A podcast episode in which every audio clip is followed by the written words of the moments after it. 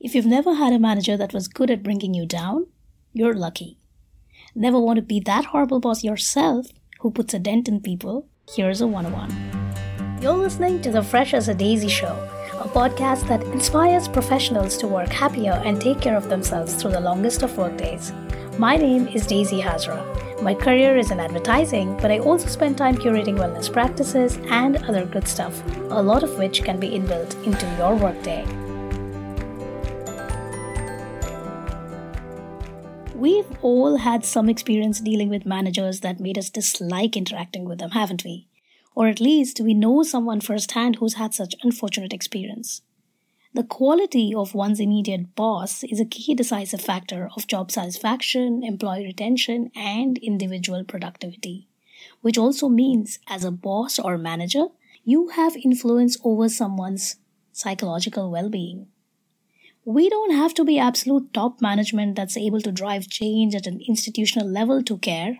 Rather, the moment we have even a single person reporting to us directly means we have impact over someone and are in some ways responsible for their entire workplace experience and related emotional makeup. So, no matter where you are in the hierarchy, and especially if you're like a first time senior exec with maybe just like one junior, don't underestimate your impact. Leadership is a hard job and a very large conversation, fraught with tough decisions, and it's impossible to preserve people and feelings at all times. But through the toughest of calls that must be made, certain basic human behavioral things everyone can keep in mind, irrespective of one's individual leadership style. How we treat people impacts their emotional makeup and sets them up for how they view the workplace.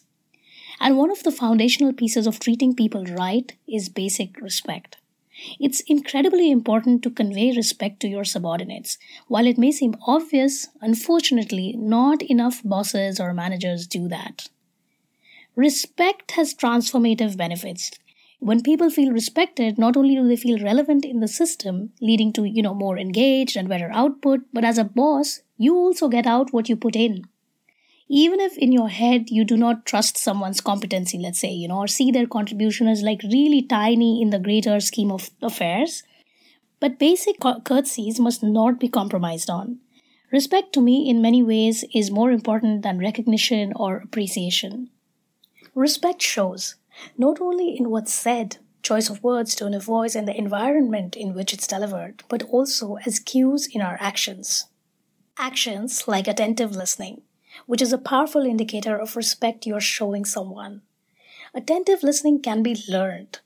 Turn to face the speaker, make eye contact, give them nonverbal codes that you're engaged. Be present, don't look impatient.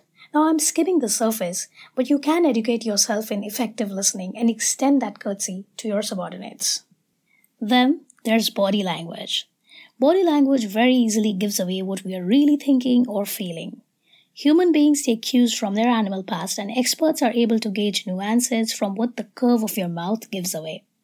But it doesn't take an expert to notice darting eyes, sighing, or let's say fidgeting with your phone, all of which show lack of respect towards someone who's speaking. And disrespectful body language does puncture people. Respect also manifests in the demands we make of others. And one often overlooked is respecting others' time and time off.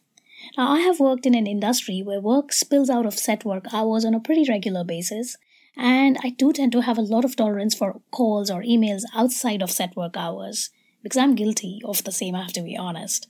But that should ideally not be norm, and let's never assume that someone reporting into us doesn't have more to life than just work. Rule that seems to work treat others' times and time off just the way you would treat your most no nonsense counterpart's time or time off. It's a good means of gauging if the demands you're making of someone in your team are fair or not.